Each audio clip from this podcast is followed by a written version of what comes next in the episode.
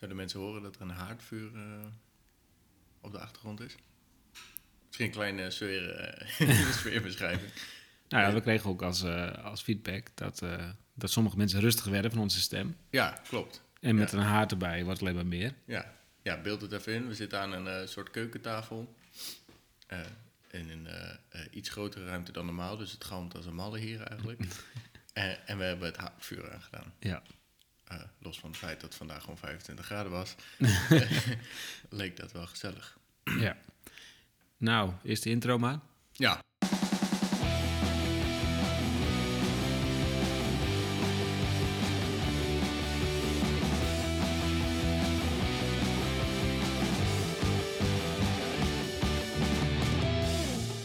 Zo, Daar was hij weer. was Weer geen nieuwe intro. weer geen nieuwe intro. Komt eraan.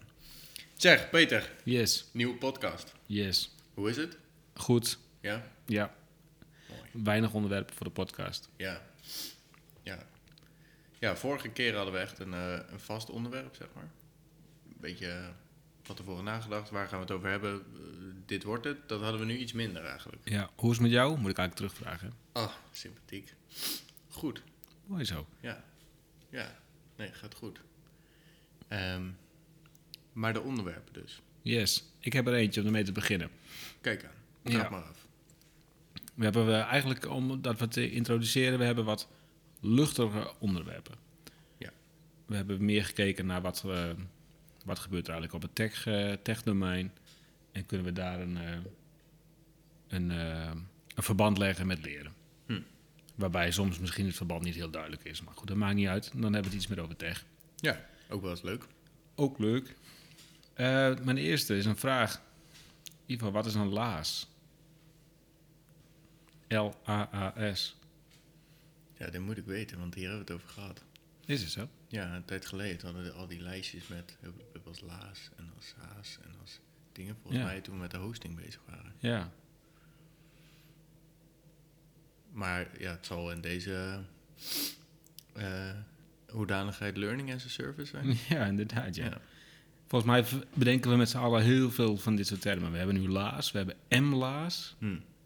Machine Learning as a Service. Nou ja. Ja, ja. En de PAAS. Ja. Maar de LAAS die, die, die dook, eh, eh, die dook eh, deze week weer op bij, Mhm. bij een van de nieuwsberichten. Eigenlijk niet zo relevant. Mhm. Maar toen zag ik die term weer. Ik denk, oh, vind ik wel grappig. Want volgens mij slaan we een beetje door in die termen. Ja. En is het nu Learning as a Service. En wat is dat? Laas? Ja, goede vraag. Nou, volgens mij weten we het zelf ook niet helemaal. Qua, eh, met wij bedoel ik dan de markt. Wat Microsoft, die zit het in. Dan heb je eigenlijk een soort van, eh, nou laten we zeggen, gewoon een Spotify-model van de aanbiedingen, of, ja, van het aanbod wat Microsoft biedt. Oké. Dus dan, eh, Microsoft heeft op, op heel veel producten allemaal leerfilmpjes en, en, en kleine cursussen en dat soort zaken. Nou, die kan je dan kopen, zeg maar, via het LAAS-model. Eh, maar hoe ik hem nu zag eh, deze week, ik weet niet meer precies welke tool dat was. Ehm, maar dat is een, ehm, een pakket, daarmee koop je dus opleidingen. Maar je kan ook LAAS-producten daarop klikken. Mhm. En dat betekent eigenlijk dat als jij een LAAS-product op je opleiding koopt, dan koop je bijvoorbeeld coaching. En dat kan zijn één op één, via de, of via de webcam of whatever, zeg maar. Oké. Dus zo, zo hebben ze allemaal producten gedefinieerd. Ehm, eh, ja, coaching, ik geloof een chatbot, ehm, een stukje social. Eh, nou, al die additionele producten kan je dan op de opleiding zetten die je koopt. En zijn het vooral diensten, zeg maar, die je erop zetten? Of, of ook echt producten? Eh, ja, ik zie het. Ja, je hebt wel gelijk. Het zijn eigenlijk meer diensten. Oké. Ja, ja het zijn eigenlijk veel meer diensten die, die je eigenlijk extra kunnen helpen, faciliteren bij het leren. Hm. Maar ik, ik- ja, ik las het en ik dacht van nou, daar gaan we weer. Klinkt een beetje als gewoon een marketing eh, trucje, Ja, toch? ja, ja, klopt. Ja. Waar het idee op zich eh, van het feit dat je iets koopt en je kan allemaal blokjes erop eh, klikken, is natuurlijk wel leuk. Hè, dat- Ja, die jou verder kunnen ondersteunen.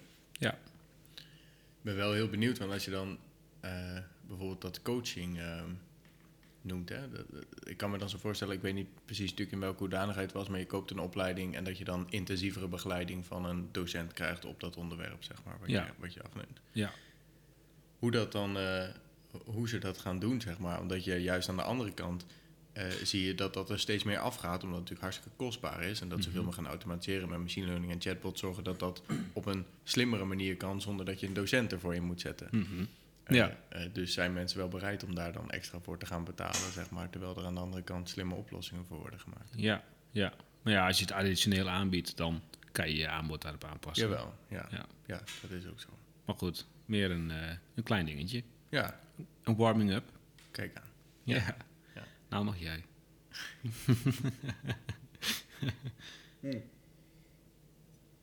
Oh, je neemt nog even een slokje. Ja, ik neem nog even een slokje. Nou ja, ehm, ja dus een beetje eh, eh, eh, dingetjes die we gewoon gelezen hebben en zo. Hè. Daar zouden we het een beetje over hebben. En één ding wat ik las, en eigenlijk is dat misschien deels mijn eigen tekortkoming, want ik wist het nog niet. Maar is dat de Amerikaanse nieuwszender CNBC eerder dit jaar heeft aangekondigd, of heeft gepubliceerd, zo moet ik het eigenlijk zeggen, dat ze denken dat Amazon met een eigen LMS komt. Mhm. Dat is op zich best vet. Mhm. Eh, de invulling is echt zo vaag als wat. Dus het is allemaal een beetje ehm, eh, eh, puur gestoeld op het feit dat er vacatures waren. Die gingen over dat ze mensen zochten met UX-ervaring en dat ze mensen zochten ehm, met een achtergrond in leren en dat soort zaken. Mhm. Eh, er is wel wat naar gehint al eerder, schijnbaar. En er is iemand aangenomen die dit bij andere bedrijven ook al veel met leren is bezig geweest. En die heeft ook op Twitter een berichtje geplaatst. Mhm. Waarin die eigenlijk zegt: Wil jij werken aan een supervet SaaS-product wat te maken heeft met leren? Kom dan bij mij in het team, zeg maar. Dus wel een SaaS, niet een laas. Eh, ja, een kwestie van tijd waarschijnlijk. maar ehm, eh, ja, de- dat is eigenlijk best wel iets. ja, best wel een dingetje eigenlijk. Mhm. je, je leest ook, want ik heb wat erover opgezocht. Sommige mensen die zeggen ook: nee, ik denk dat het meer een soort LinkedIn learning zusje wordt, zeg maar. Mm. Dus meer gewoon een, een verzamelbak van, nou ja, zoals LinkedIn Learning dat ook doet. Daar, daar, daar zijn de meningen ook wat over verdeeld, wat de kwaliteit daarvan is en de toegevoegde waarde. Ja. Ehm, eh, maar er zijn ook mensen eh, die echt denken, nee, hier wordt eh, flink ingezet. Want als je kijkt wat er eigenlijk al is gebeurd met, je hebt natuurlijk AWS, Amazon Web Services, Mhm. wat al voor heel veel LMS-systemen eigenlijk de infrastructuur Ja. is. Eh, de grootste daarvan is Canvas, zeg Mhm. maar. Eh, en er zijn dus ook geluiden dat eh, Amazon nu gewoon denkt van... hé, hey, ik zie allemaal leersystemen die op mijn achterkant zitten... en Mhm. die hebben een frontje erop, ik ga dat ook gewoon doen. Want je hebt dan een aantal grote platforms zoals Canvas en Blackboard... die schijnbaar daar wel een linkje mee hebben. Dus die stap is niet zo heel erg groot voor hen om dat Nee. te gaan doen. Plus ze hebben zelf een LMS nodig. Ze hebben een flink aantal medewerkers. Ja, dus misschien hebben ze zelfs al wel Ja. iets ergens intern. Dat, Ja. eh, dat weet ik niet. Ik ben wel benieuwd of dat LMS, eh, hoe de UX gaat. Want ik vind de UX van Amazon zelf, Ja, als zijnde, nou laten we zeggen, online supermarkt, ja. eh, niet bijzonder aantrekkelijk. Nee, nee, helemaal niet. Maar daarom is het juist ook wel weer interessant dat ze zoveel van de facturen schijnbaar op de combinatie learning en UX hadden gezet. Dat Ja, ja. duidt dan misschien op iets positiefs. Ja, ja. ik denk ook echt dat een normale reguliere website is zo'n groot eh kolos. Die zet je ook niet even zomaar om naar een, eh, naar een nieuwe UX. Nee, Kan ik me voorstellen. nee, nee, geloof ik Hm. ook niet. ja. Nou, het is op zich wel interessant dat, weer een, ehm, dat er een, een mogelijk nieuwe speler bij komt. Vanuit onze functie bezoeken wij denk ik best wel veel eh, websites van aanbieders. Mhm. En ehm, ja, ik, ik stuitte volgens mij eerder deze week of vorige week, maakt niet uit. eh, op een website, is iets met learning news of zo. Dus daar, daar wordt allemaal nieuws gepubliceerd. eh, op het gebied van leren. Goeie naam Ja. wel dan. Wat zei je? Goeie naam wel dan. ja. Ja. ja. De, de content viel een beetje tegen. Oké. Het is allemaal, die heeft deze prijs gewonnen. Eh, Ah, ja. eh, deze is opeens eh, eh, Partner of the Year voor Microsoft. En vervolgens eh, drie artikelen eronder staat eh, een andere Partner of the Year. Dus ik vraag me af hoe ik dat moet, eh, moet interpreteren. Mhm. Maar goed, zo, komen in ieder geval heel veel namen tegen in het leren. En dus eh, bedrijven die iets aanbieden met leren. En wat mij opvalt, alleen al aan de website, want het product kan je vaak niet zien, die schermen ze vaak redelijk goed af.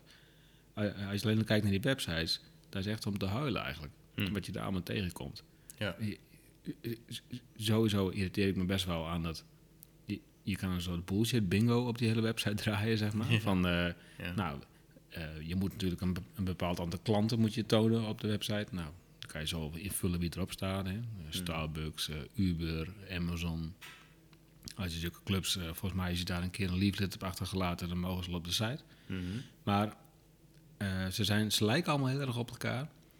En ze zijn best wel oudbollig. En als je dan kijkt naar die screens van systemen die dus blijkbaar eh, Partner of the Year zijn geworden... Of, of, of, of winnaar op een of ander congres zijn geworden... dan, dan is die UX echt om te, om te huilen eigenlijk. Ja. Dus het, het is alleen maar goed dat je ook clubs hebt zoals, nou ja, waarschijnlijk Amazon ook. Ehm, ja, die daar eh, hopelijk ook samen met ons trouwens eh, verandering in brengen. Ja, ja, absoluut. Ja, het, het, ehm, daar zit best wel een grote, een grote gat nog tussen eigenlijk. Want je hebt natuurlijk wel, als je kijkt naar eh, eh, het leren in het algemeen, best wel veel appjes tegenwoordig die jou als individu kunnen helpen met leren. Ja, Weet je wel? die zijn vaak ook heel mooi. Ja, precies. Want Dat, dat gaat van de appjes zoals Duolingo voor taal tot aan, nou, ze Ja. zijn er een hele hoop, zeg maar. Ja, Pluralsight voor de ICT of IT.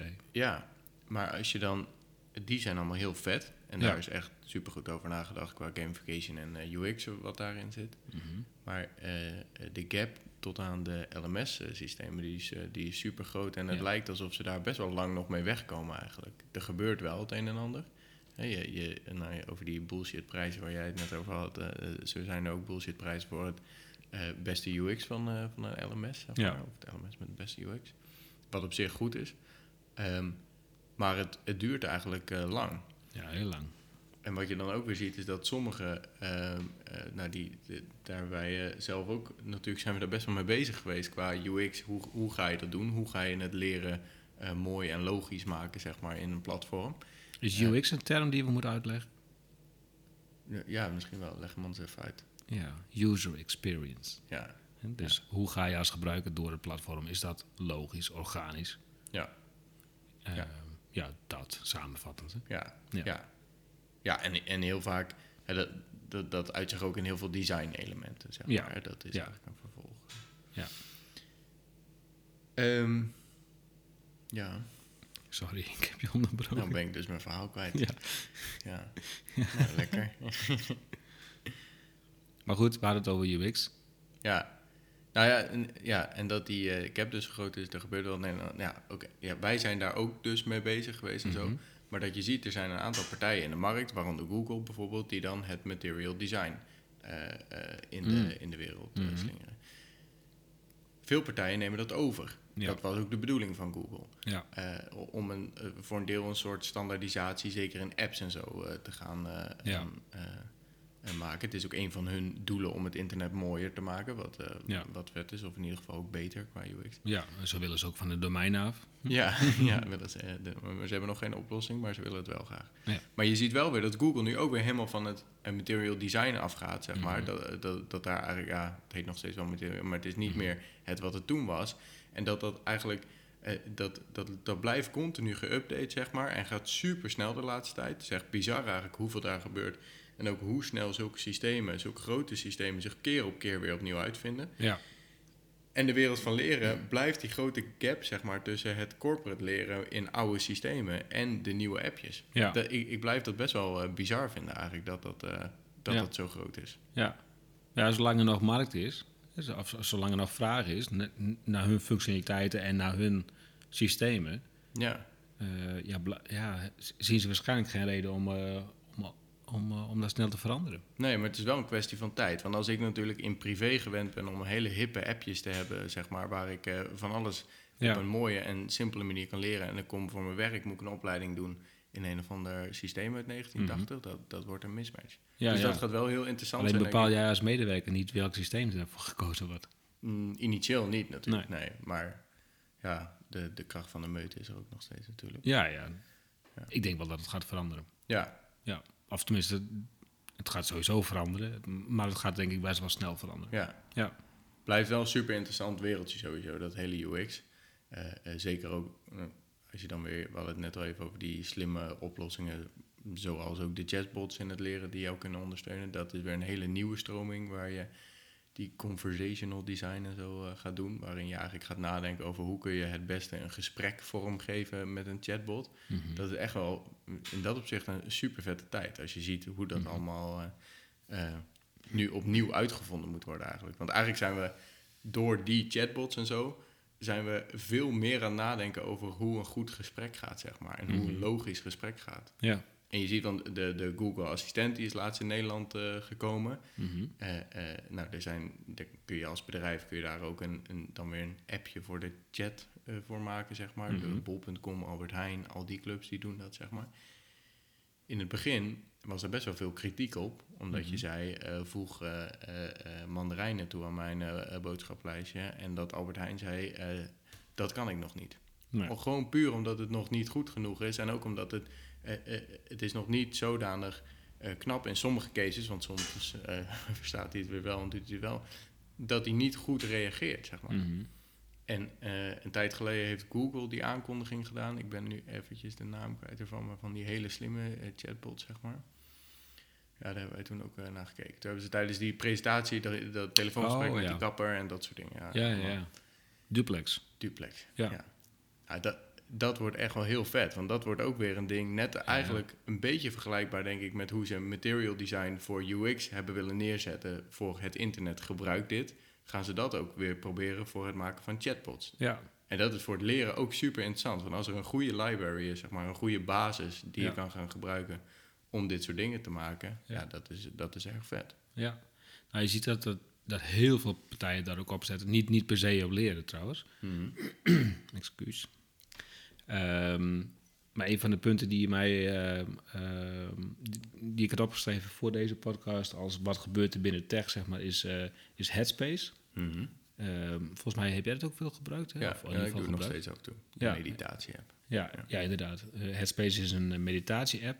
En die heeft nu een, een bedrijf gekocht die op dat AI-chat, nou niet zozeer chat, maar wel op, op, op voice, op stem, commando's kan interpreteren en daarop kan reageren. Oké. In eerste instantie dacht ik van waarom zou je dat doen? Want Headspace is eigenlijk een app waarin je, ik denk veelal, met je koptelefoon op gaat zitten en gaat mediteren. Mhm. Je krijgt dan instructies, uiteraard, Mhm. over hoe je dat moet doen. Maar de reden waarom ze eh, eh, die AI-startup gekocht hebben, of start-up, dat valt ook wel weer mee, want het is best wel een serieuze club. Ze hebben ook wat dingen voor Amazon gedaan. Oké. eh, nou, en zo nog wat andere. Maar goed, het, het is een redelijk serieuze club. Is eigenlijk tweeledig. Enerzijds willen ze eh, dat jij moet kunnen aangeven, gewoon door middel van praten tegen die app. Ik voel mij vandaag zo en zo. Dat kan zijn bijvoorbeeld eh, gestrest, even het meest logische. Ik voel me gestrest. Mhm. En dan eh Headspace die interpreteert dat op een bepaalde manier. Die leert jou ook kennen op basis van die AI-architectuur die erachter zit. Mhm. En die kiest dan het beste meditatieprogramma voor jou op basis van de modus waarin jij zit. Oké. Ehm, wat ook zou kunnen, is, is dat ze niet alleen maar geïnteresseerd zijn in dat, eh, in dat stukje voice, want daar is die start-up heel goed in, om voice om te zetten naar een gesprek, of in ieder geval een interpretatie van jouw eh, stemming en daar eh, eh, product op aan te passen. I- i- Is het dan dat ze, want het is, het is vast niet alleen maar voice to text, zeg maar, Nee. speech to Nee, nee, nee. De- ja. Eh, dat zij ook echt je stemgeluiden en zo Mm. analyseren Ja. en, en, en het gevoel proberen eruit te halen? Ja, nee, dat zeggen ze niet. Oké. Maar het is die, die, die club, ik, weet, ik ben de naam kwijt eerlijk gezegd. Maar die club die heeft eigenlijk twee krachten. Enerzijds is dat ze heel goed stem kunnen overzetten naar tekst. En dus het kunnen interpreteren. En de tweede is dat ze die AI-algoritmes behoorlijk op, goed, eh, op orde hebben. Dat hebben ze voorheen altijd commercieel ingezet. Bijvoorbeeld bij webshops. Hè. Dus dan kunnen ze op basis van jouw gedrag op de webshop... of jouw, misschien wel jouw gedrag op het algehele web... kunnen ze interpreteren in een... Nou, waarschijnlijk is hij nou gevoelig voor dit product om dit te kopen. Mhm. Headspace wil dat ook inzetten om te gaan kijken hoe is jouw gedrag binnen jouw telefoon. Eh, daar kun je natuurlijk onwijs veel dingen aan koppelen. Hè? Je agenda, je, eh, je, je mail en weet ik het allemaal. Ik weet niet of ze ver- zo ver gaan hoor. Ik weet niet of je überhaupt zo ver zou willen gaan. Maar in principe zou je wel, je telefoon is wel de, een van de indicatoren over wat voor modus jij zit. Ja. Eh, dus op basis van al die input kan die AI wel bedenken. Nou, voor, ieder geval is het nou eens goed omdat je even een, een, een de-stress eh, eh, meditatie eh, doet. Ja. Of als je op vakantie bent, dat kan hij dan ook ongetwijfeld zien. Dan past hij daar, daar op het programma aan. Ja. Het is wel, dit is natuurlijk weer negatief, maar, of tenminste negatief, maar het is een, een heel belangrijk stukje persoonlijkheid wat zij dan in kaart gaan brengen eigenlijk. Want het, kijk, met de, de, de, de cookies en de trackers en weet ik het wat allemaal in je apps en op het internet, dan zie je dat jij misschien interesse hebt in een nieuwe wasmachine. Dat vind je misschien vervelend, omdat je zeg maar de rest van eh, de maand wordt doodgegooid met wasmachines. Ja. Maar met dit is het niet dat je wasmachine, maar zien ze, hey, deze gozer die is eh, elke eh, maandag om vier uur, zeg maar, of maandagavond, laat ik het even zo zeggen, is die eh zagrijnig. En ik zie dat hij elke maandagmiddag heeft hij daar en daar en daar een afspraak, zeg maar. Ja. Ja. De- dat zijn wel hele persoonlijke dingen wat dan in kaart wordt gebracht. eh. Ja, klopt. Eh, In het artikel waarin ze deze eh, overname aankondigen, benoemen ze dat niet zo letterlijk. Maar, je- maar je leest er tussen de regels wel door dat ze een beetje deze kant op willen. Ja. Wat vanuit het product gezien super vet is. ja, ja. ja. Want je krijgt een meditatiesessie die bij jou past op dat Ja. moment. Dus als gebruiker zou je zeggen, inderdaad, eh, dit is best wel, eh, best wel chill. Ehm, maar dat is ook wel de, een van de... eh, eh, enerzijds dacht ik van, hey, hoe, hoe zouden we hiermee om kunnen gaan met leren? Mhm. dat, laten we dat eventjes bekeren nog. Ehm, maar, maar het tweede punt wat jij aanhaalt, dat, dat, dat klopt als een bus. ja. Als we op een gegeven moment allemaal AI-ritmes hebben van elke app, eh, of elke app, van, van verschillende apps, dan word je straks allemaal knettergek. Ja. Ja. Want iedereen die gaat je een aandacht vragen. Op, klopt, op bepaalde tijden. Ja. En even los van dat ze alle data hebben, Mhm. dat is ook nog wel een dingetje. Ja, en dan, dan kom je op een punt, eh, omdat je allerlei verschillende AI's hebt, wat je zegt, die allemaal je aandacht vragen, dat er weer eh, platformen gaan komen die het gaan combineren. dat zijn de grote tech-jongens Ja. die dat kunnen, de Ja. Googles en zo van deze wereld. Ja. Waar je eigenlijk eh, indirect mee zegt, dan verkoop ik mijn hele ziel weer aan die partijen, zeg maar. Ja, ja. Want eh, het gemak dient de mensen altijd, dus ik wil niet twintig verschillende appjes, maar geef me dan maar één app van Google waar alles op in is geplukt en eh, die mij eh, de verzameling van de dag geeft, zeg maar. Ja, ja. Dit is nou onze derde podcast en volgens mij is het ook de derde keer dat wij weer zitten op de privacy. Ja, we maken ons een beetje zorgen. ja, ja, misschien wel, ja. ja. ja. Dus elk, elk, elke kanttekening is bijna privacy. Ja. Hmm. Ja, het is niet zozeer zorg. Ja, natuurlijk wel een beetje zorg. Maar ik denk, aan de ene kant vinden we het waanzinnig vet, want we zijn er zelf ook mee bezig. Ja, Eh, ja. Hoe, hoe ga je eh, uit, uit de data die je hebt hele slimme dingen doen? Ja, En, en ik denk dat wij allebei eh, op onze telefoon heel veel appjes hebben die heel veel verzamelen. En dat vinden we ook wel fijn. ja. Wij zijn de laatste tijd veel aan het fietsen. Eh, en dat doen Ja. we allemaal met eh, Garmin en Strava. Die weten alles over ons eh, qua... ik denk dat eh, tussen de, de eerste podcast en deze podcast zijn wij allebei een kilootje of acht eh, kwijt. Ja, wij zijn... eh ja, zitten zo, de fit boys. ja. Maar, maar eh, dus wij, wij gebruiken het zelf ook heel erg. Alleen eh, eh, eh, wat soms lijkt te missen, is wel een stukje eh, bewustwording van wat er allemaal gebeurt nu op dit moment, zeg maar. Mhm. En eh, dus misschien dat we het daarom af en toe eh, benoemen. Zult Ja. niet te veel doen. Nou ja, op zich is het niet erg. Alleen bij ons is het denk ik wel gelimiteerd op het platform zelf nu. Hè. Dus, dus hoe gedraag jij je door, door de, de content van onze klanten? Ja, En hoe leer jij? En daarin ontdekken wij eh, bepaalde dingen. Of wij. Het klinkt alsof wij het zelf doen, maar dat doen de algoritmes. Mhm. En daar past de content eh, zich op aan. Of in ieder geval het aanbod past zich daar eh, op Ja, aan. ja. Ehm, dit gaat weer een stap verder. Die haalt echt verschillende bronnen bij elkaar. Ja. Maar laten we dat even bekeren en even kijken hoe, hoe vet het op zich wel zou kunnen zijn als je dus AI breed genomen, zeg maar, eh, over, de, eh, over de gebruiker eh, in kan schakelen. Mhm. Dus als je meerdere bronnen kan koppelen, dat, is- dat is wel vet. Want volgens mij komt hij nou ook voor de derde keer om de hoek, maar dan heb je het weer over performance support. Als je die bronnen kan toevoegen, of je agenda, of je gedrag op je telefoon, ja. Daar kan je wel, eh, daar kan je wel vette dingen mee doen. Ja, zeker. En ehm, het, eh, jouw gemoedstoestand, om het even zo te noemen, heeft ook heel veel invloed op jouw effectiviteit van het leren. Mhm, Ja, behoorlijk. Daar, daar, eh, daar zit een behoorlijke eh, correlatie tussen. Dus in die zin is die ook vet als je op een bepaalde manier wel kan ontdekken wat voor jou persoonlijk de meest effectieve momenten zijn om te gaan leren. En dat je daarop, daarin wordt geholpen. Ja, ja.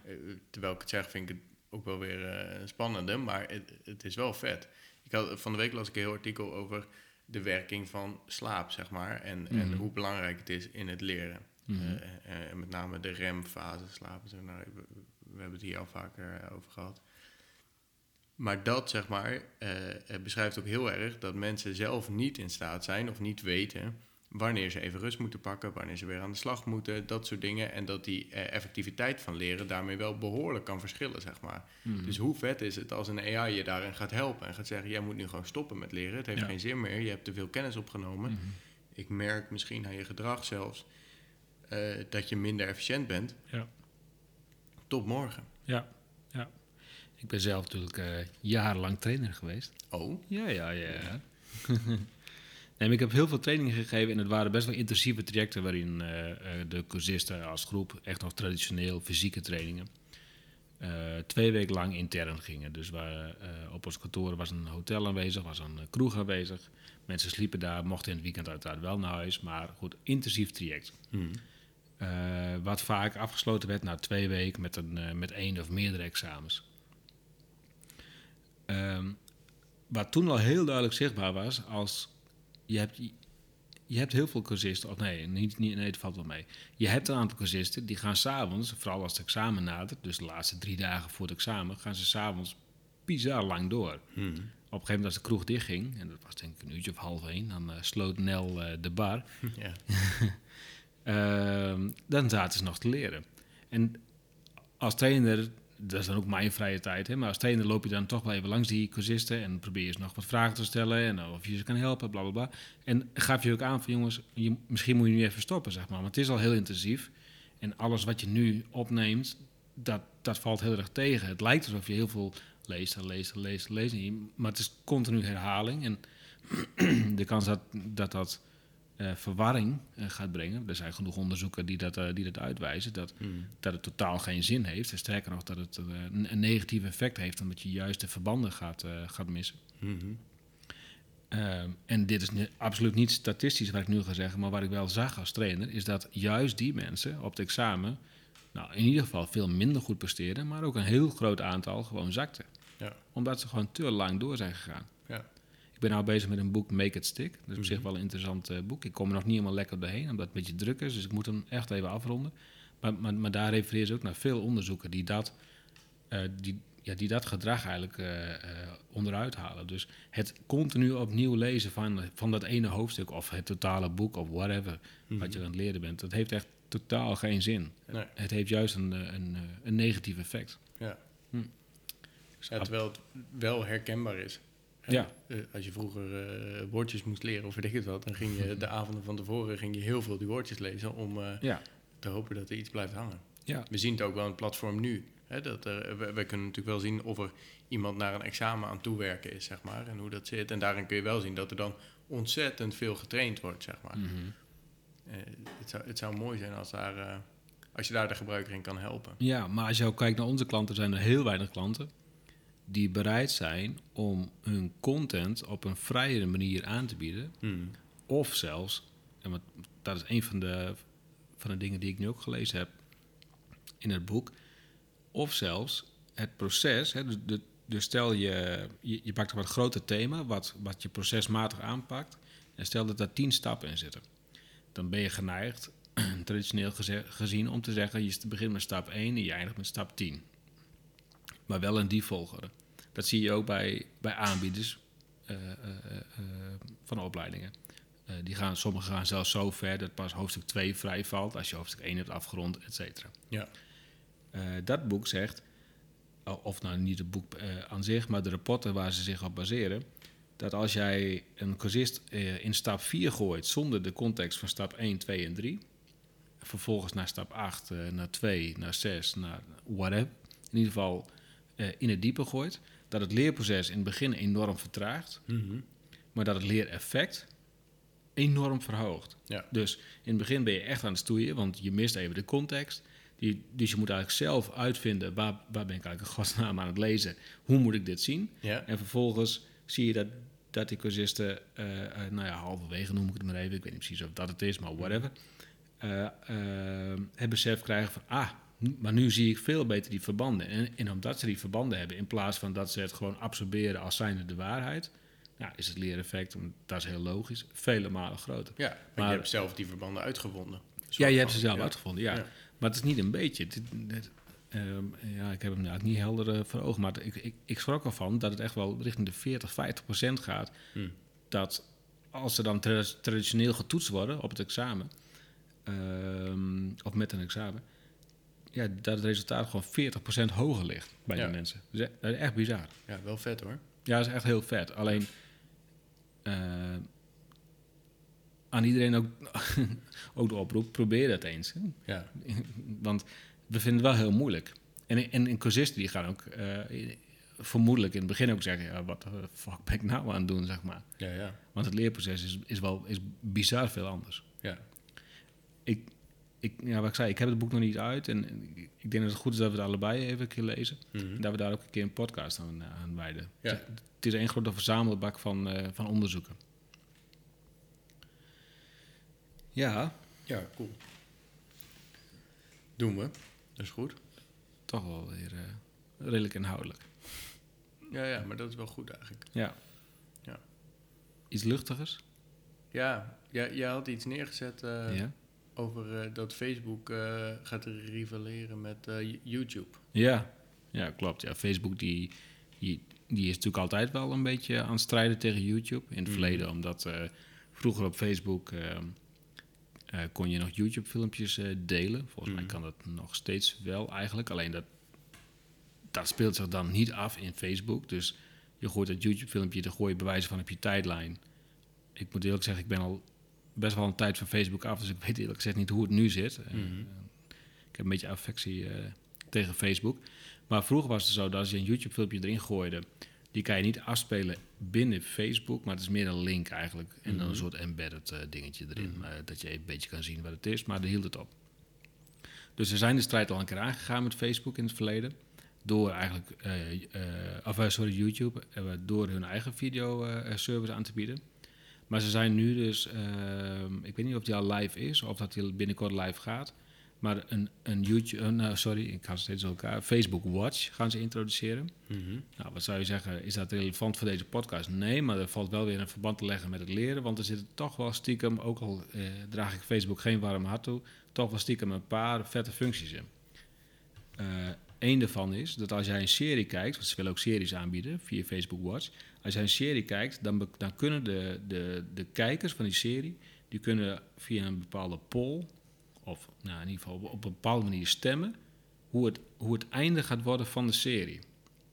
Oké. Ja. Nu weet ik niet helemaal zeker, dus dat, dat was niet helemaal duidelijk uitgelegd, of dat nou zo is dat ik als individu kan zeggen, ik wil dat het hierheen gaat, of juist niet. En dat het dan daarheen gaat, dus dan betekent dat je een adaptieve film aan het kijken bent. Ja, precies. Ja. Of dat het gewoon is, de meeste stemmen gelden. Oftewel, bij de volgende aflevering hebben we... ja, we, moeten volgende week weer een aflevering maken. Er zal iets meer tijd overheen gaan. Mhm. We zien dat de meeste mensen willen dat het deze kant op gaat. Dus gaan we die kant op. ja. Maar eh, ja, even los van de in, het inzoomen op Facebook Watch... is dat op zich best wel, eh, best wel interessant. En daar valt wel weer een, eh, een verband te leggen met leren. Niet zozeer dat jij als, als, als cursist per se het einde kan bepalen... maar wel dat jouw gedrag, dus jij ziet iets... ik noem even iets heel plats om het, eh, om het lekker simpel te houden... een instructiefilmpje, wat ga je nou doen... en dat eh, de keuze die jij doet, dat die terugkomt in het filmpje. Ja. Nu, ja, nu, waren die, nu zijn die tools er al wel, maar Ja. ik heb toch altijd een beetje het idee dat het wat... Ja, net niet. Ja. Nou ja, en je, je kan op die manier, je kan dat heel goed inzetten voor dat eh, scenario-based eh, learning Ja, eigenlijk. ja, hè? Want ja het- klopt. Dat, bet- ja, ja. ja, dat klopt. ja. En je, je, je zou wel, dat, dat zou wel vet zijn als je op die manier eh, niet alleen maar eh, door zelf aan te geven wat je leuk vindt, maar juist ook in zulke video's zelf de verdieping kan gaan opzoeken naar wat jij, eh, wat jij tof vindt. Eh, ja, ja, klopt. klopt. Ehm, nou, en dat is de reden waarom ik het eh, even genoteerd had in ons, eh, in ons lijstje. Eh, dat Facebook Watch, dat- daar zitten gewoon een aantal functies in die best wel vet zijn. En die, en die ook heel erg vet zou zouden, zouden zijn in het leren. Dus je kan ook een soort presentatie geven en dan een soort polletje doen. Dus ehm, ja, wat vind jij hiervan? Dus de presentator kan dan het filmpje even stopzetten of zichzelf stopzetten en een polletje doen. Nou, en op basis daarvan weer reageren. Mhm. Nou, dat is een stukje interactie in film. Ehm, wat je ook kan doen is dat je de, eh, dat noemen ze watch parties. Dus dan kan je, ehm, waar, wat ze eigenlijk proberen te doen is dat bij Netflix ga je waarschijnlijk eh, met, eh, in je eentje of met je partner op de bank hangen, zeg maar. En Facebook Watch wil dat een meer interactief geheel laten zijn. Oftewel, je bespreekt met z'n allen af. We gaan vanavond om 8 uur die serie opstarten. En dan kan je met een groep die, die aflevering bekijken. Ja, Nou, ja, ja. prima. Ik, Prima. ik heb hier al wel eens van gehoord. Volgens mij was dat er al ergens. Dat Zou je dan, kunnen, ja. eh, maar dat is misschien een of andere third-party ding over, eh, over Netflix of, eh, of YouTube heen. Ja, ja, dat zou kunnen, ja. Wat wel heel bijzonder is van Facebook blijft, en dat, dat heeft niks met leren te maken, maar hoe zij keer op keer, zeg maar, als ze ergens iets zien wat wel interessant is, op een of andere manier een noodgreep doen, hetzelfde als de, als de bliksem gaan maken, zeg maar, Ja, en het, eh, en het eh, live gooien. Eh, ja. ja. D- maar zit ze heel- proberen het eerst te kopen. Ja, ja En als dat niet lukt, dan maken ze het na. maak eens even na. Een beetje Instagram, Snapchat. Ja, En volgens mij waren hun ooit ook, maar dit, dit kan ik fout hebben, ook in de race voor, voor, voor YouTube. En Google heeft dat uiteindelijk gekocht, maar Mhm. volgens mij wilde Facebook dat ook.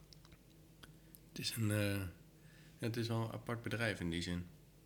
Ik ben wel heel benieuwd hoe lang het nog eh, goed gaat gaan met dat bedrijf. Want sowieso als je de, de cijfers bekijkt zeg maar, over het gebruik, dat is echt al jaren flink dalende, zeg maar. Onder de jeugd wel, ja. Ja, ja. er is eh, heel veel eh, gedoe natuurlijk rondom het Mhm. bedrijf. Mhm. De laatste tijd, volgens mij was van de week was er weer een zitting van, van het Senaat met Twitter en Facebook. Dus dat, dat- je zou zeggen, dan, dan gaat dat op een duur gaat dat wel eh, sterven, eigenlijk. Ja, ja. Het, zou, het zou goed zijn wel. Eh, Ja. voor, voor het internet en voor alle innovatie wat er gebeurt, zou het goed zijn dat een paar van die grote jongens er even tussenuit stappen eigenlijk. En- Ja, ja klopt. klopt. Ja. Nou, ik ben al van Facebook af, dus eh, het begin is gezet. Ja, precies. Als we nou toch eventjes een beetje off-topic hebben en ehm, Mhm. over de grote jongens. Het worden best wel leuke weekjes nu eigenlijk, hè? Mhm. Want eh, eh, nu komen alle events weer van de grote partijen. Ja. Dus ehm, we hebben, eh, Ja, Ik zie dat jij een lijstje hebt gemaakt. ja, Alleen, mijn bedrijf staat er niet op. oh, One, OnePlus, mijn telefoon, komt Ja. ook met een nieuwe. met de 6T. 6T, ja. Wanneer is dat? Ik dacht begin november. Oké. Ja. Oké. Ja, Ja, maar, ja, goed, een- nou, genoeg. Ja. Ja, maar dat is ook wel een goeie. Nee, ja, volgende week komt Apple. Eh, dat is eh, de 12e. Mhm. Waarschijnlijk nieuwe iPhones. ja, Eh, of ja, dat is eigenlijk zo goed als zeker. ja, N- nog geen hele spannende dingen uitgelekt, behalve dat er een wat kleinere komt en nog een iets grotere. En dat ja, en die naamgeving die is een beetje... XS, Ja, XS, maar ook de XS Max. XS Max, ja. Ja, de ja. XS Extra Small Max. Dus dat is, dat is maximaal klein. Dat is maximaal klein, maar het is dan wel de grootste. Zeg Maar het is maar toch wel de grootste telefoon, ja. Ja, ja. zijn daar een beetje van het padje af misschien. Maar dat is, ja, misschien toch wel een klein verband met, met eh, waar we mee begonnen. Dat die oudere, loggere LMS-systemen op UX en, en dat soort dingen, die kunnen zoveel. Er zitten zo knetterveel mogelijkheden in. Met, met name op eh, organisatieniveau. Dus organisatieeenheden inrichten, managementrapportages draaien, eh, opleidingen plannen. Nou, in ieder geval kolossen, echt waterhoofden van systemen. Daar kan je nooit meer draaien. Hmm. Dat zie je nu eigenlijk ook wel bij, een beetje bij Apple. Want als je kijkt naar wat is de definitie van een goed product, is dat die redelijk compact is en dat die heel goed is in, wat hij doet. Hmm. En, en dus lever je daar op, op functionaliteit wel iets in. Eh, ja, ja. Hm? Je, je ziet nu de laatste jaren dat Apple zo groot is geworden. Sowieso hun software is, was in ieder geval ijzersterk. Nog steeds eigenlijk wel, maar Hmm. er zijn steeds meer kanttekeningen te maken. Ja. Hun software, dat, dat begint toch wel wat te kraken. Hmm. hun, hun productaanbod en, en, en met name de innovatie daarin is ook mondjesmaat. Dus ze roepen eigenlijk al twee jaar, we gaan iets met VR doen. Nou, daar hebben we volgens mij in de eerste podcast over gehad, dat ze toch stiekem wel even iets vets eh, lieten zien Mhm. op VR. Ja. Maar het is gewoon net niet. Nee. Het is net niet. Nee, dat klopt wel. Het is ook, ze hebben ook gewoon een beetje moeite ermee. Hè? Dus ehm, eh, de producten die ze uitbrengen, die gaan niet altijd goed de laatste tijd. Hè. De, vroeger was het dat, dat de, iPhones en iPods en dat soort dingen, als het er was, dan was het er gewoon. Het werkte hartstikke goed en dat. Nou, dat, dat is nu niet meer. Nee. Eh, de de, de eh, MacBook Pro, de laatste, is een beetje een dingetje die ze de markt in hebben gegooid, waar ze al erbij hebben gezegd eh, van de komende zes maanden of zo wordt die gratis vervangen. Omdat ze, eh, nou, er waren ook, eh, je moest hem in de vriezer zetten, wil je ermee werken. Dus zo zijn er wel wat, wat dingetjes. De, de, de, er is ook niet ehm, eh, heel veel spannends uitgelekt qua innovatie wat er nu gaat komen. Nee, terwijl je wel, ik had wel een beetje verwacht dat ze, omdat ze de vorige keer redelijk op dat VR zaten en toch echt wel vette dingen lieten zien, dat je met elkaar bepaalde projecten op een eh, keukentafel kan, eh, Mhm, kan eh, neerzetten. mhm. Eh, alleen dan heb je nog steeds een schermpje voor je hoofd. Oftewel, Mhm. je moet het met je, met je iPad of je iPhone doen. Ja dan, ja, dan wordt het nu wel echt wel tijd dat ze met een vette bril komen waar, eh, waarin ze de integratie tussen de MacBook en de iPhones en iPads gewoon in die bril klatsen. Ja, En dat, en dat je er ook serieus iets mee kan. ja, ja, eens. Hm. Maar goed, die komen dus. Ja, Eh, Microsoft komt met een Surface eh, event. Ja. Surface, hè, de, de, de laptop eigenlijk van... eh, ja. Wat, die hou ik eigenlijk niet zo goed in de gaten. Heb jij er iets mee? ja, het is nu de Surface 2-series eh, die er volgens Mhm. mij aankomen. Mhm. Eh, en, en ook de... Toe, die grote televisie van hun die ze hebben, zeg maar. Die slimme, daar de, de nieuwe versie van. Hm. Kijk, wat, wel gewoon heel vet is aan eh, Microsoft... is dat het, het is waanzinnig knap hoe een eh inhaalslag ze hebben gemaakt. Ja.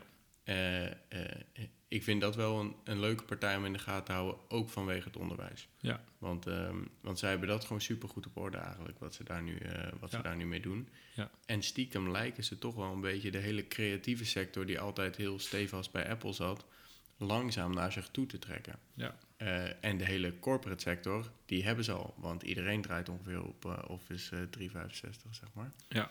Eh, dus, dus dat is wel, eh, wel interessant wat daar gaat komen.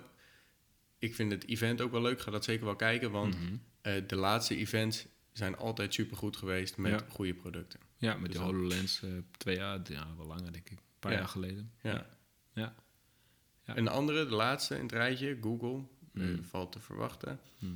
Eh, die gaat met een eh, telefoon komen, de Pixel. Ja. Ja, jij zit me al aan te kijken. Twee, drie, wat is het? Pixel 3 is Drie, dit. ja. Ik heb hier dus gewoon eh, eh, bijna een jaar op zitten wachten. Een half jaar. Ja. Want ik eh, ja, heb een iPhone, maar die, die valt van ellende uit elkaar eigenlijk. Ja. Wilde heel graag de Pixel, want de Pixel 2 was best wel een hele vette telefoon. eh, eh, zeker eh, in de tijd dat die, dus vorig jaar of zo, dat die kwam. Ja. Ook VR-integratie. Ja. ehm, nou, en ze hebben sowieso hun, hun interne geheimhouding niet helemaal op orde. Want eigenlijk is alles al bekend rondom de Pixel 3. Ja. En ik weet het niet. Het is, het is nou niet per se de knaller waar je op zat te wachten. Nee. Hij ziet er sowieso best wel lomp uit. Ja, waar, waar zeg maar alles er naartoe gaat om gewoon één scherm te hebben met zo min mogelijk eh, eh, Mhm. ja, kin- en voorhoofd noemen ze dat dan. De onderkant en de bovenkant, zeg maar, Ja. wat geen scherm is. Waar eh, Apple de afgrijzelijke notch voor in het leven heeft Ja. geroepen als tussenfase. Ja. Lijkt het dat Google zich daar niet heel veel van aantrekt. En, en alsnog gewoon een kin en ja, geen voorhoofd, maar wel een hele, hele Ja. stevige notch Ja. inbouwt. Maar je ziet eigenlijk aan de producten van Google dat het al... Het is niet super allemaal. Hè. Het is, de, de producten van Google die doen het gewoon rete goed. Met name omdat hun gewoon de hele AI's en de hele software... dat hebben ze gewoon heel strak en heel licht kunnen bouwen. Ze Ja. zijn de laatste die het gebouwd heeft. Dus dat is Mhm. ook logisch dat het, dat het beter werkt eigenlijk. Dat het weer met nieuwere technieken werkt. Ja. Maar de hardware, de ene keer is het goed... de andere keer is het een beetje zo-zo. Ja, het, het- het is nooit iets heel super unieks of zo. Nee. En, Nee. en dat, eh, daarmee breng je op eh, het bedrijf waar jij een fanboy van bent, Mhm. OnePlus. Ja. Die gasten, die maken de laatste tijd gewoon, eh, de laatste twee eigenlijk, telefoons voor 500 euro, wat Ja. erg goedkoop is eigenlijk. Ja.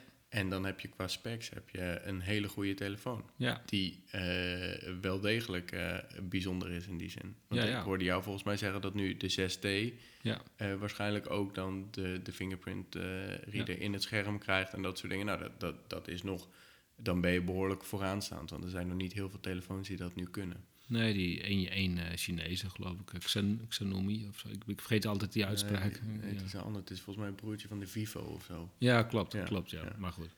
Maar, maar dat klopt, de 6T, nou, om daar toch even, eh, dan, dan toch maar een beetje op door te gaan. Wat wel vet is, is dat bij iPhone heeft iedereen een beetje het gevoel, even los van of het terecht is hoor, maar eh, bij iPhone en, en nu dan bij de Pixel 3 vermoedelijk ook, het idee van het is een kleine iteratie, het is een kleine evolutie op hetgeen wat het al was. Bij, de, de, bij OnePlus, daar maken ze dan één keer in het jaar een nieuwe telefoon. Je had dan de 5, die heb ik dan, de 5T heb ik. En je hebt de 6. Nou, de 6 is dan begin het jaar uitgekomen en nu komen ze met de 6T. Maar als je kijkt naar de, naar de hardware en de softwareverschillen tussen de 6 en de 6T, althans als de geruchten uitkomen, die is echt best wel heftig. Het, eigenlijk is de 6T eh, een, een totaal nieuwe telefoon. Of totaal, eh, behoorlijk nieuw. De- de- daar zit functionaliteit in die je nooit zag bij een Apple. Bij een Apple was altijd de 6 en de 6S. En de 6S was eigenlijk een versnelde versie met links of rechts misschien een andere functionaliteit, maar dan hield het op. Dan moest je gewoon wachten op de 7, wil je Ja. iets nieuws. Ja, Nou, nu zeggen ze gewoon de 6. Je hebt nu de 6T. En eh, daar klatsen ze behoorlijk, ook op hardware, behoorlijk nieuwe, nieuwe spullen in.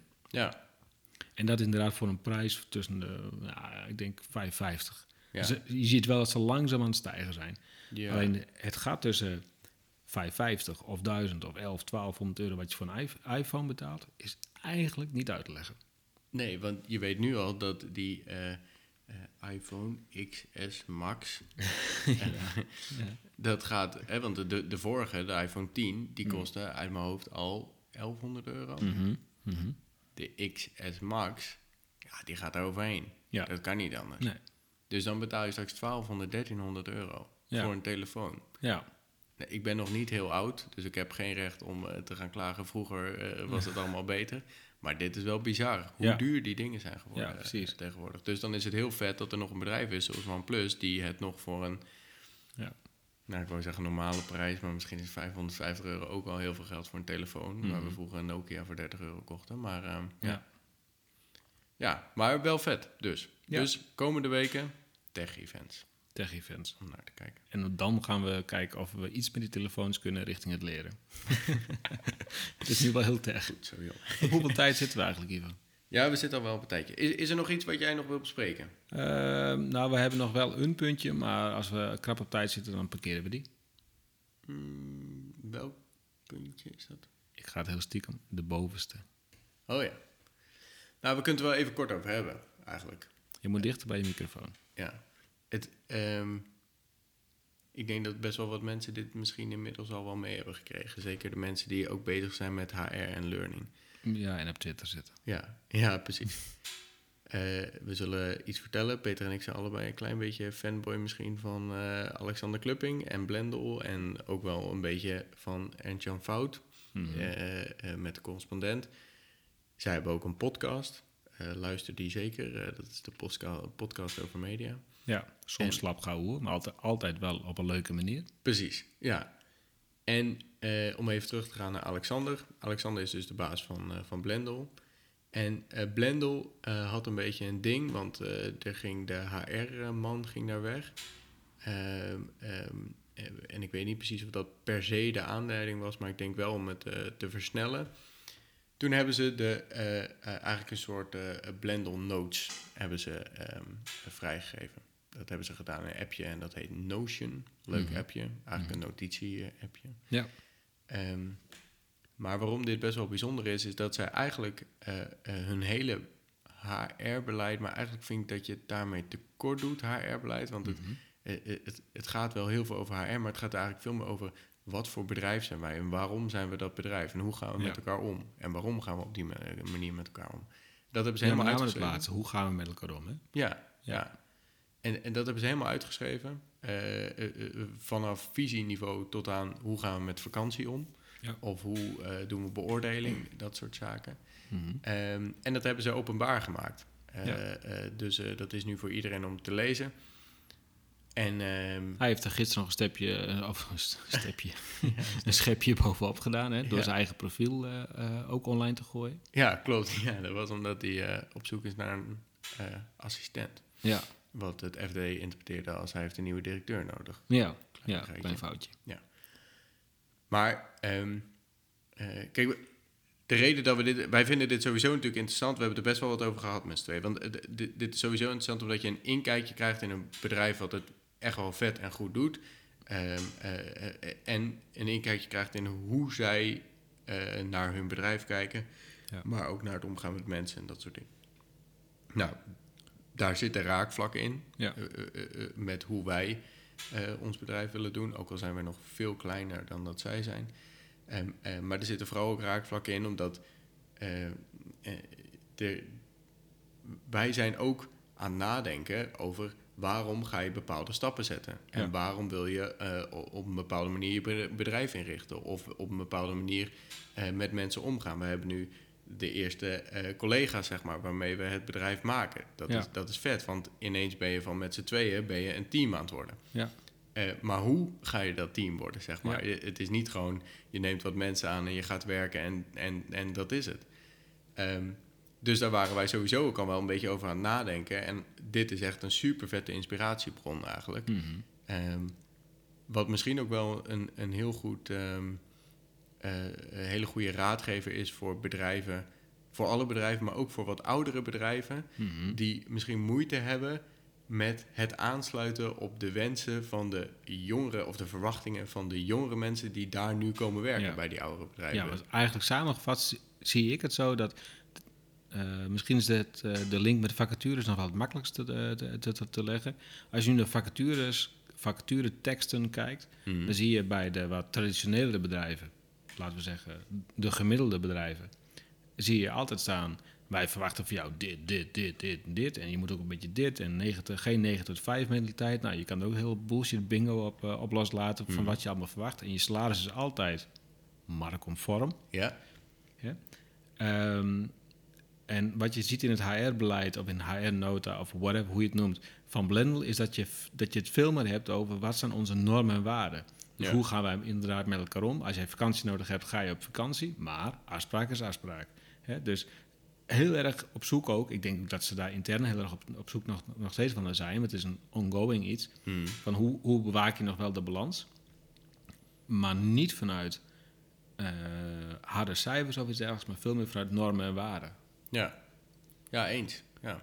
En de, ja, het geeft, eh, het geeft echt wel een, een, een mooi beeld, wat, wat mij betreft, eh, op de werkelijkheid is gestoeld, zeg maar, Ja. over hoe je een goed bedrijf inricht op dit moment. Ja, En eh, eh, dat heeft echt niet te maken met dat zij een techbedrijf zijn waarin dat kan. Ik, ik geloof echt dat dit op heel veel bedrijven van toepassing is. ja. ik kan me wel voorstellen op, bij grote bedrijven dat de beheersbaarheid misschien lastiger is. Hè? Dus, dus dat je daar best wel over na moet denken van hoe, hoe, ga, hoe hou ik dat toch zo vet? Maar, en, en hoe hou ik het beheersbaar? Ja. Aan de andere kant, eh, de grootste bedrijven ter wereld, eh, Apple volgens mij en Google, die, Hmm. die proberen het ook wel een beetje. Ja. ja, en die lukt ook wel, maar die zijn natuurlijk ook jonger. Ja, dat, dat is een, eh, want voor, voor wat oudere, conservatievere bedrijven is het denk ik moeilijk ook, omdat je heel veel anders gewend bent. Maar ga maar eens die, die ommezwaai maken, zeg maar. Dus je hebt Mhm. misschien wel de behoefte aan allemaal nieuwe instroom, jonge mensen, de millennials, om het even zo Mhm. te zeggen, eh, die eh, een andere verwachting hebben van werk. Mhm. Eh, maar ga maar eens van oud naar nieuw. ja. D- dat is, eh, dat is best, wel, eh, best wel lastig. Misschien is het wel nog een keer leuk, want we, daar, daar hebben we het ook over gehad. We hebben millennials ook al twee keer, drie keer aangeraakt volgens Mhm. mij. We willen het daar nog een keer wat uitgebreider over hebben. Mhm. Eh, dit is ook een vet thema daarin. Ja. Om te gaan kijken hoe ga je als werkgever daarmee om. En ehm, Ja. Nou, hoe zou je als oudere werkgever de switch kunnen maken naar eh, ehm, eh, het aansluiten bij de nieuwere generatie. Ja. Overigens is het wel zo, als wij daar de oplossing voor kunnen bedenken, dan eh, kunnen we hoop geld verdienen, denk ik. Ja. Ja. precies. Ja. Het is niet helemaal ons domein. Nee. Maar goed, Maakt niet we uit. lullen wel wat. Dat weerhoudt ons meestal niet. Nee, Zo, dat was hem. dat was hem. Afronden. Ja, afronden. Wij gaan eh, eh, de komende weken veel eh, televisie kijken, de tech-events volgen. Ja, En dan zien wij elkaar. over een maand. yes. Om en erbij. Oké, Tot de volgende. hoi.